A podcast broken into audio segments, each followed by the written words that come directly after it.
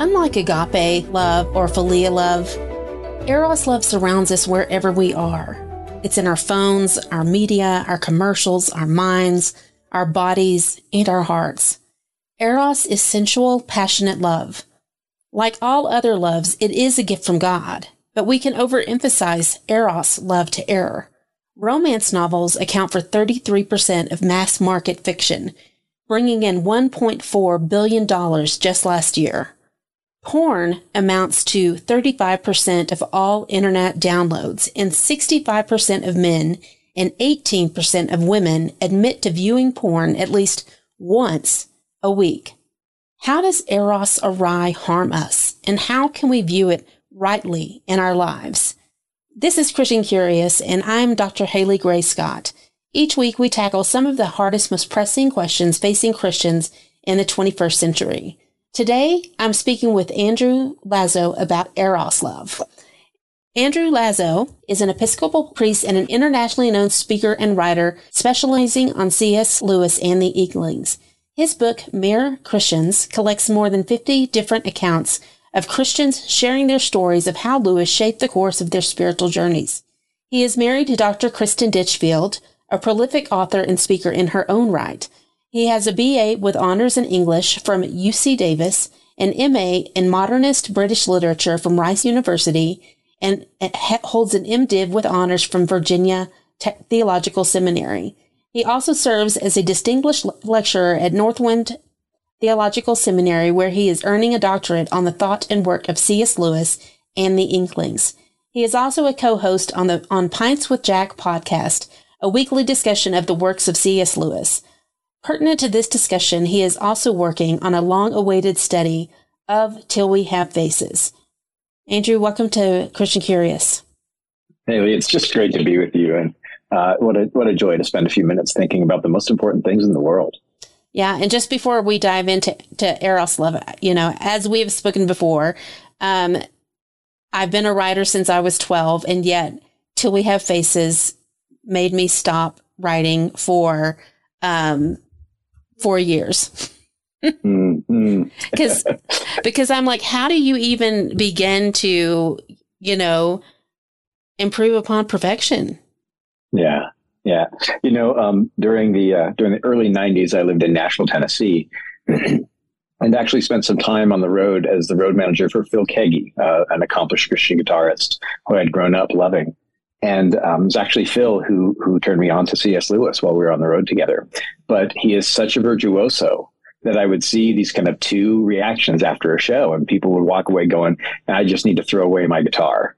Um, right. And others would be like, "Oh man, I just need to really kind of dig in. I want to get better. I want to get better." You know, and yeah, till we have faces, especially for those uh, of your audience that aren't aware, it's Lewis called it far and away my best book, but it was his one great disappointment with the critics. And in some ways, I've been discovering in the last over 15 years of working and writing about it that this is the culminative work that really kind of redefines what Lewis is all about. And Eros is right at the heart of this story. Yeah. Well, I encourage everyone to read Till We Have Faces. And if you don't understand it, read it until you do. And if you don't understand it, savor the words too within it because there's so much great wisdom packed within it. Okay, so Eros love. How do we define Eros love? How do you define it? So um, I'm going to be a student of my master C.S. Lewis, um, and his landmark work, in fact, the most important work I have read as an adult, was uh, *The Four Loves*. This was written in 1960. It was written just before Joy Davidman, Lewis's wife, died. They got married late in life, and in it, Lewis describes the four Greek concepts or Greek words for love. Um, and those include storge, which is um, family love, it's patriot love, it's love of association, right? Mm-hmm. It's the love that um, you don't really choose. Um, it's the reason why you're probably friends on social media with with uh, folks from high school who you'll never talk to again. Um, the fight song, the uh, national anthem, the kind of family traditions. This is all storge love, right?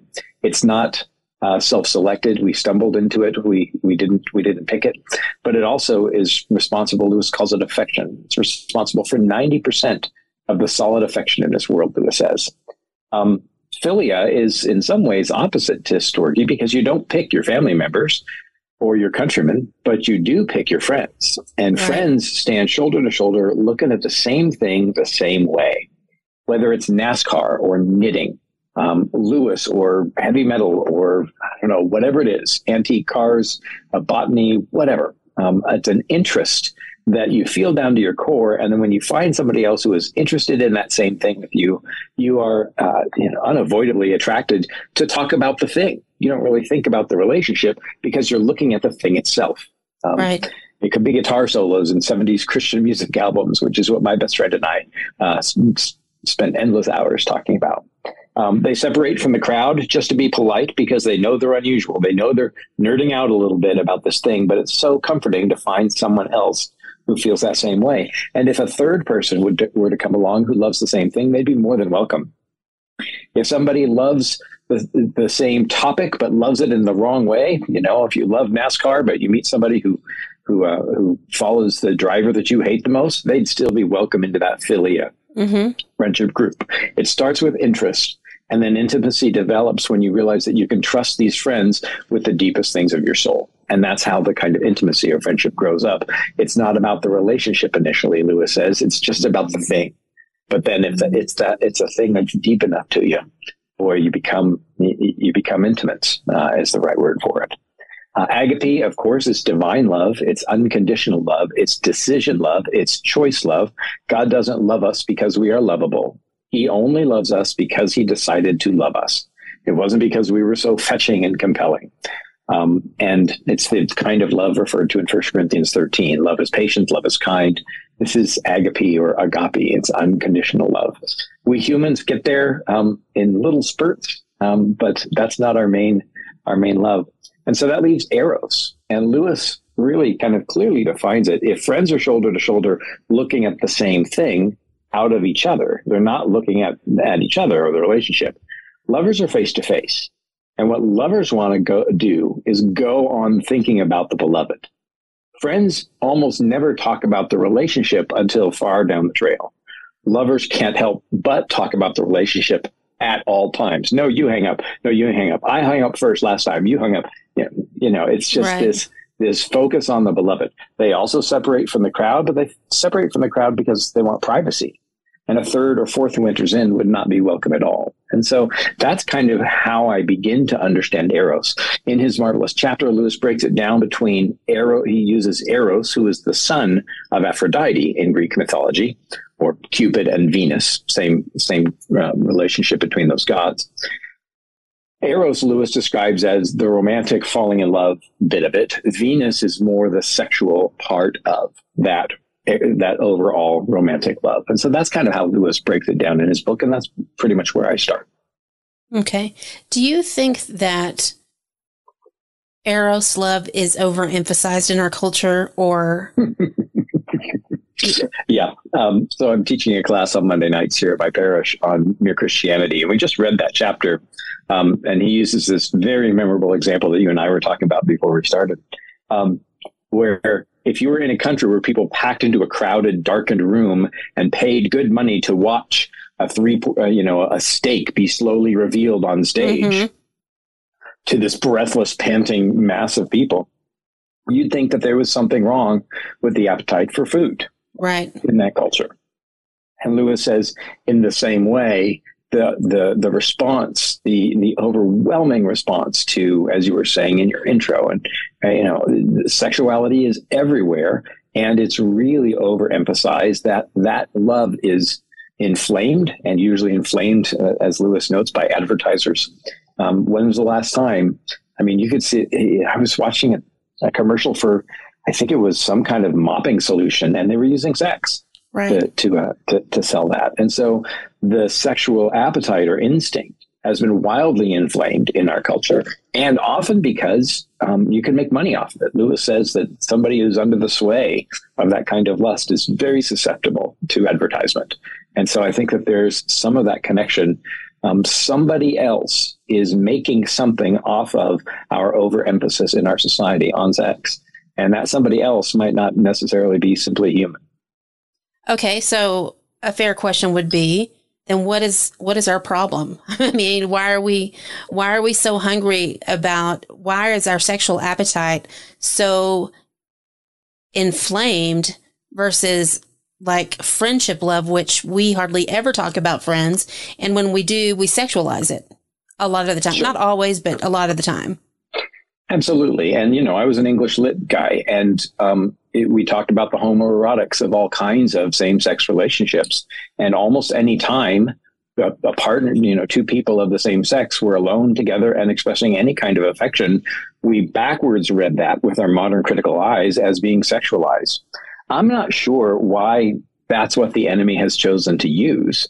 Um, but this overemphasis on sex um, is very effective, right? And right. so the enemy generally is going to use a tool until it stops being effective. And the moment that tool stops being effective, he's going to drop that and try to attack somewhere else. Lewis is actually good on this in um, uh, it's in the Screwtape Letters, which is a class that I also teach at my parish. Um, he says, in effect, uh, this is a devil, an older devil teaching a younger de- devil how to, to, damn a human soul. And so the older uncle Screwtape says um, something to the effect of, um, "Great, uh, go ahead and let him be chaste, but just make him proud of his chastity, mm-hmm. right? Because we'll trade." We'll trade sexual purity for pride, which is the real sin. Pride, Lewis says, is the great sin, and it's the thing behind all sins in some ways. Um, it's this focus on me. It's this inner focus on what I want.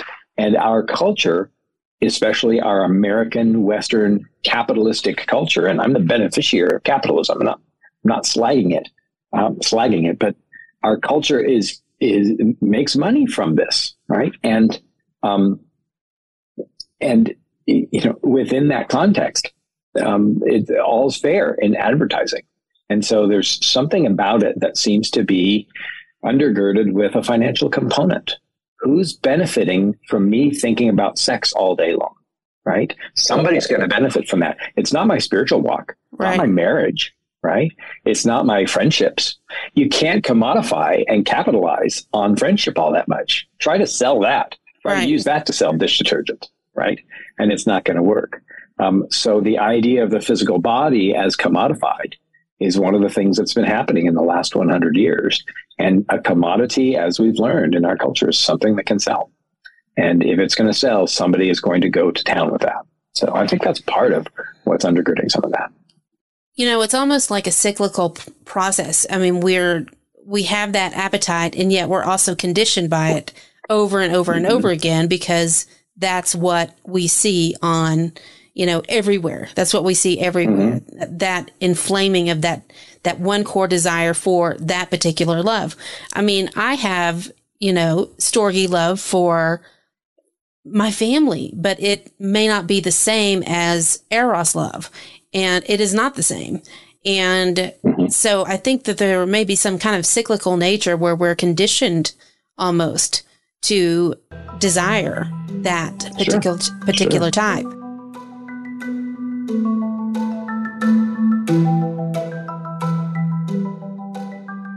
At Denver Seminary, our online, on campus, and hybrid graduate education programs prepare men and women to engage the needs of the world with the redemptive power of the gospel and the life changing truth of Scripture. Our mission will equip you for any ministry calling. To learn more about our degree programs, certificate opportunities, and classes, visit denverseminary.edu.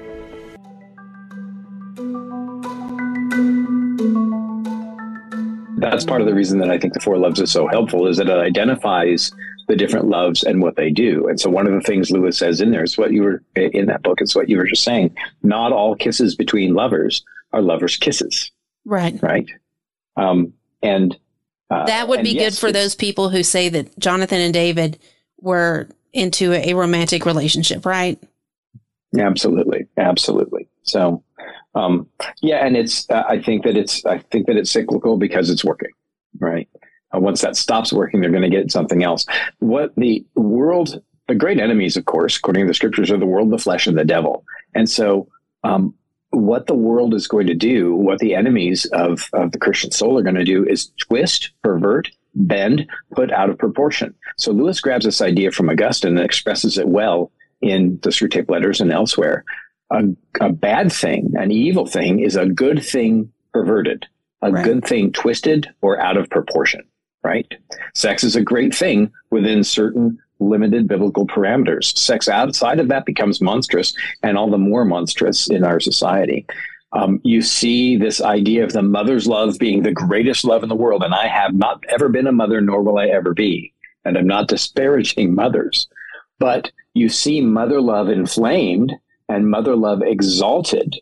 And part of that is commodity as well. You know, there's something going on with that, and I feel so uh, so deeply for those folks who come to our Mother's Day services, and the mothers get flowers. Well, what about the ones who are not mothers, right? Or the mothers who have lost their children, or the mothers who are estranged, or the single folks. But there's this whole industry. I waited tables for ten years, and Mother's Day is the best. You know, is the is the most is the busiest day in the world, and so the enemy is going to try to twist all, all of the love until they help us to be self centered instead of other centered, until it prevents us from loving God and loving neighbor. That's always the goal, right? I'm thinking and, of right now, I'm thinking yeah. of Pam and the Great Divorce. Yeah, yes.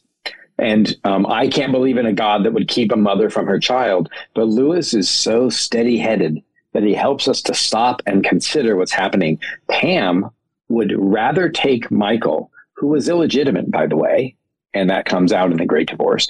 She would rather drag her son to hell to be with her than have him remain by himself in heaven. And her brother, who comes to, to kind of encourage her, wants Pam to stay and to learn how to get over herself enough so that she would actually love Michael. Mother's love is not, in Pam's case, it's not mother's love, it's self love, as with every other example in the Great Divorce. And the fundamental question is will I increase myself or will I decrease, like St. John the Baptist said, and let him de- increase? And that's what's going on with that. So those loves are, are, are fair game. Yeah. And that's probably, I'd love for you to, to touch on why you think that in particular, we, in our culture, you know, I, as I speak a lot with young adults, we tend to sexualize philia love. Mm-hmm. Uh, I think people sexualize philia love because they don't have it and they don't understand it. And it's very rare in our culture to find a good friend. And what I mean by friend is not acquaintance, not somebody I happen to go to school with.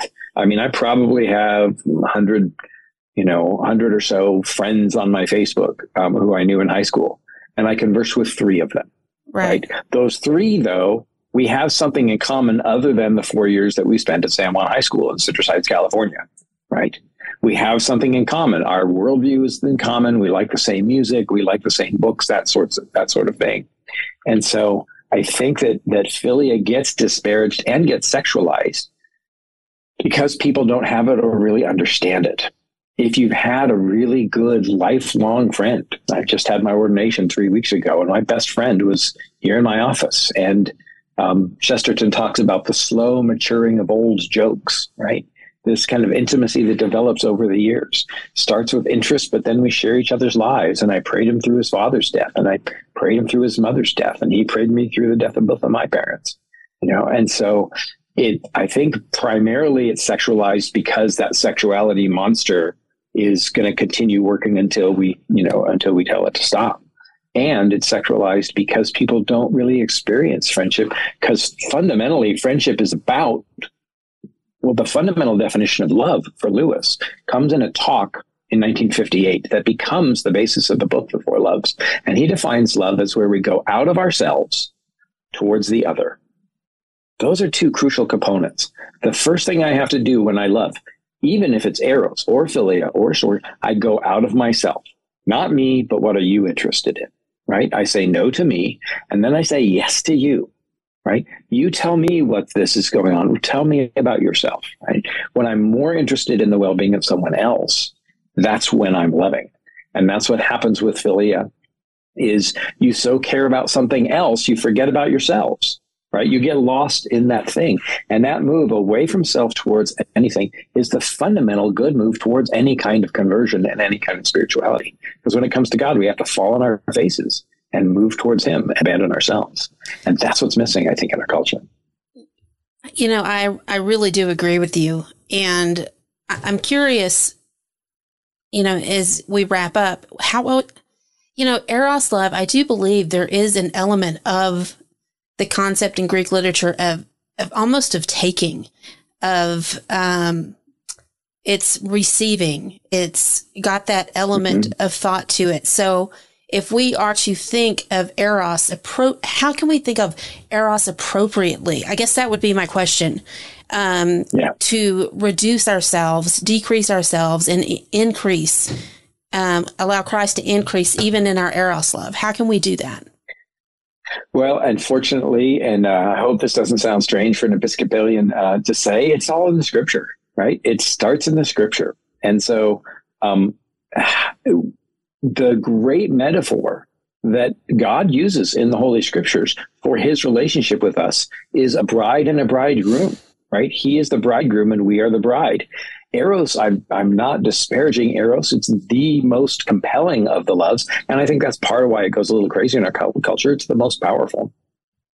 But it's also the metaphor that God chose to use to, to, to talk about the very heights of natural love. And in the scripture, it tells us very clearly what we can do. Wives, uh, uh husbands and wives, and everybody submit to one another out of reverence for Christ. And so the best thing that I as a husband can do is submit to my wife. And and the best thing that I as a servant of, of Christ can do is to submit to uh, other people's agendas, right?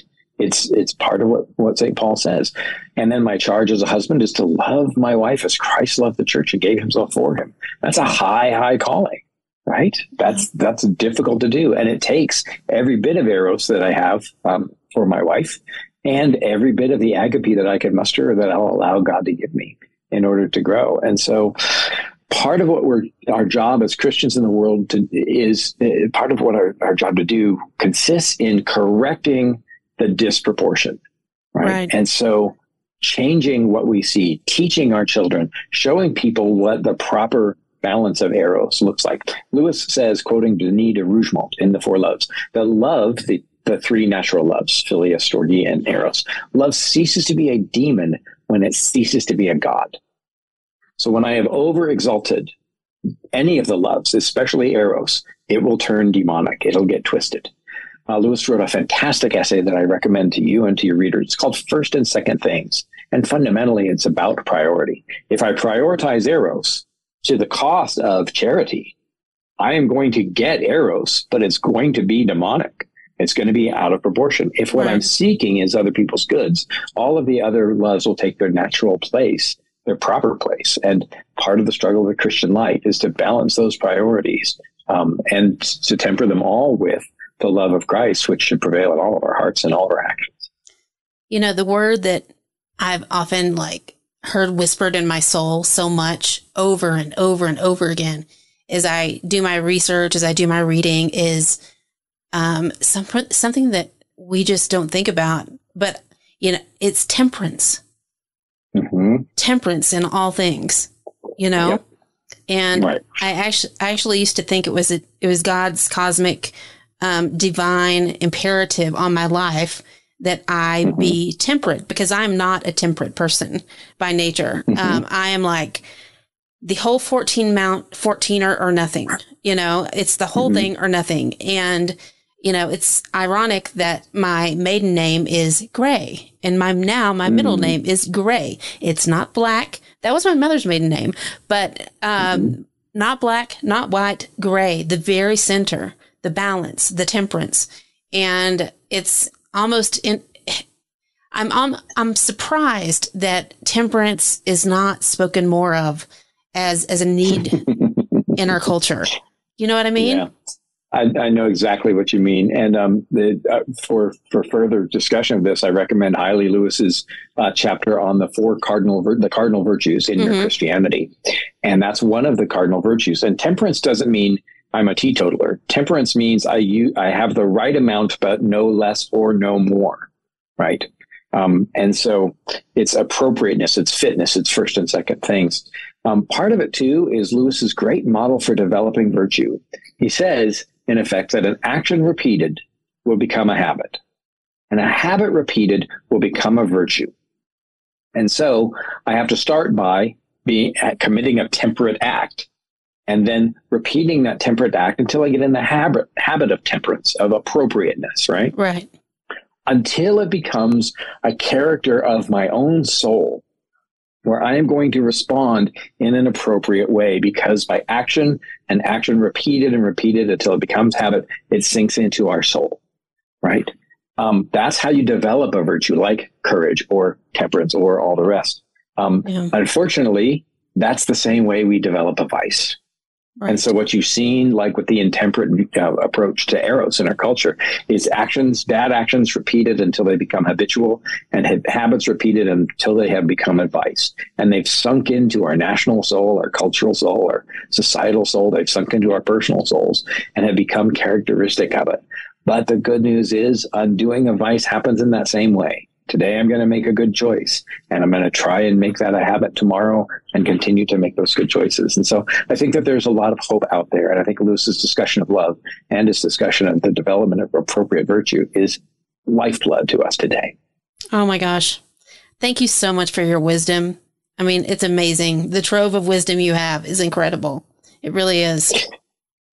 well, I just I'm I'm stealing lock, stock, and barrel. I'm a I'm a I'm a I'm an interloper in the treasure trove that is the library that was Lewis's mind and his life, and I owe him as great a debt as I can owe any man, and that's part of why I went into the ministry. I mean, I want to I want to convey the uh, the great goodness and the riches in my own life um, that that have been born and cultivated and born by by following Lewis's great example. So, well, thank you thank so you. much for being with yeah. us on Christian Curious. Yeah, thank you so much. I really enjoyed our time together. And if people want to find out more about you, where can they find your work? So, um, uh, mythoflove.net is my website. And um, a lot of my work, I, I, I, spend a few hours every week working with the Pints with Jack podcast, and we have done the Four Loves. We've done Till We Have Faces. That was my first season uh, as a guest, and then I became a guest host. Um, so you can find Pints with Jack anywhere podcasts are, or pintswithjack.com. Um, and yeah, and then I've, we broadcast the uh, my my Screwtape Letters class is a Sunday night class from five to six Eastern, and that's at the churchofthemessiah.com, mm-hmm. and it's on our YouTube page. So churchofthemessiah.com is where some of that stuff is. And if your if your um, listeners are going to read Till We Have Faces, a quick search on my name and that book, and you'll find a lecture at the Wade Center. You'll find a talk I did at the Anselm Society um, something I did at Houston Christian University. And so there's some helps out there. And there's about an hour and a half talk that may un- unravel some of that maddening, mysterious, marvelous book. Well, thank you so much. Thank you. You've been listening to Christian Curious with Dr. Haley Gray Scott. You can find us on our website at www.christiancurious.com. That's www.christiancurious.com. Stay curious.